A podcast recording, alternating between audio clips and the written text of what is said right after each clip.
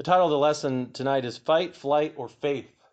What's the, what's the response? Um, it kind of brought me to, and maybe every one, of every one of us has experienced this from time, to, time to time, but think about a time where you experienced the body's natural fight or flight response. Anybody kind of go back in your mind and think of some point in time where you had to, what am I, what am I going to do? Am I going to fight? Am I going to flight?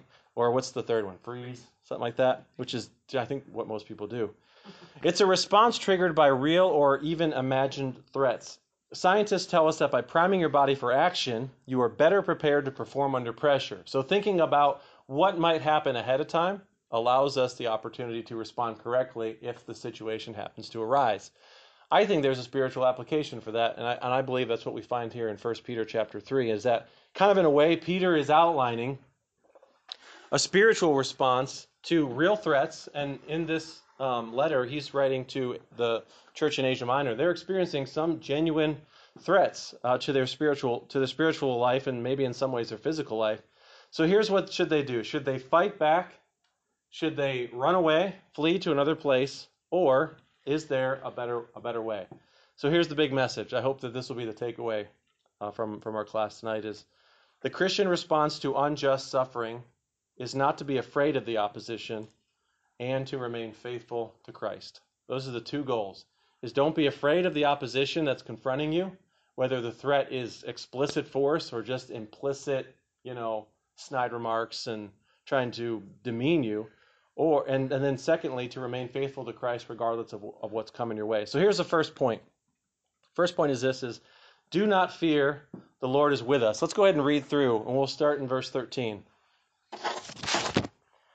And who is he that will harm you, if ye be followers of that which is good? But, and if ye suffer for righteousness' sake, happy are ye, and be not afraid of their terror, neither be troubled.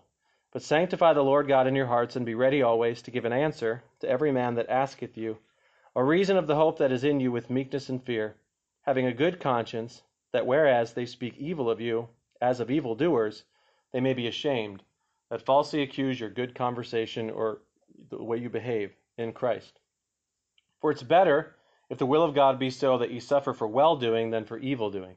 For Christ also hath once suffered for sins, the just for the unjust, that he might bring us to God, being put to death in the flesh, but quickened by the Spirit. So the first two things we found in those first two verses, it comes back, and who is he that will harm you, if ye be followers of that which is good? But and if ye suffer for righteousness' sake, happy are ye, and be not afraid of their terror, neither be troubled. But what does verse 15 say? But sanctify the Lord God in your hearts, and be ready always to give an answer. Do not fear. That's the goal. Do not be afraid. In fact, um, I, I'm sorry, Peter is quoting Isaiah chapter 8, verses 10 through 13.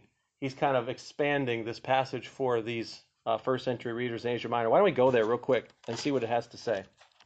Let me go with me to Isaiah chapter 8.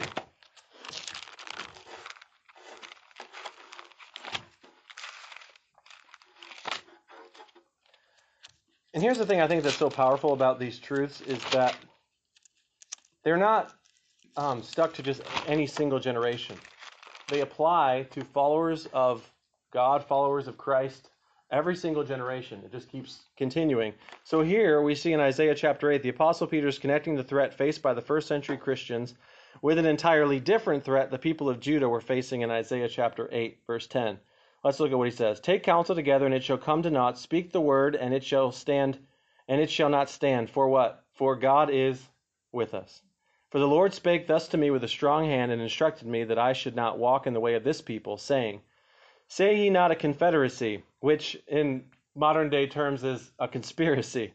Say ye not a conspiracy to all them to whom this people shall say, a conspiracy or a confederacy. Neither fear ye their fear, nor be afraid.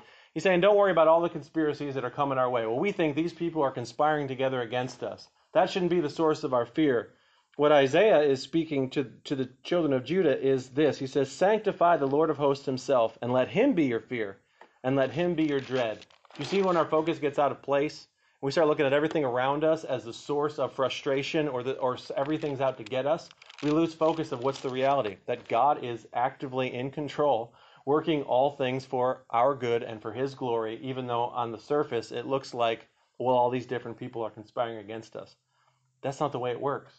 God is completely and utterly in control of what's happening. So Peter is communicating that to this first century church in Asia Minor. He's saying, hey, the children of Judah were dealing with this. Now, Christians, you're dealing with this.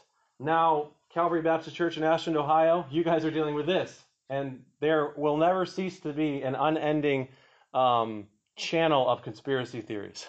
They will just continue and they will self perpetuate. But the Christian, it's not really our responsibility to get hung up in those things because our, our fear is who?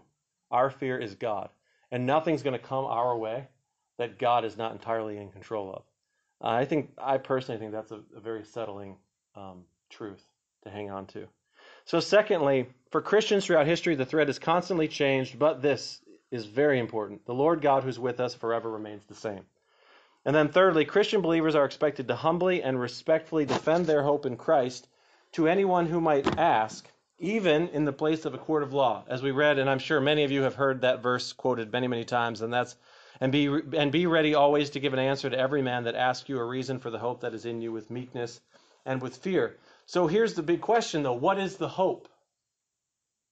What is the hope that people are supposed to be asking you about?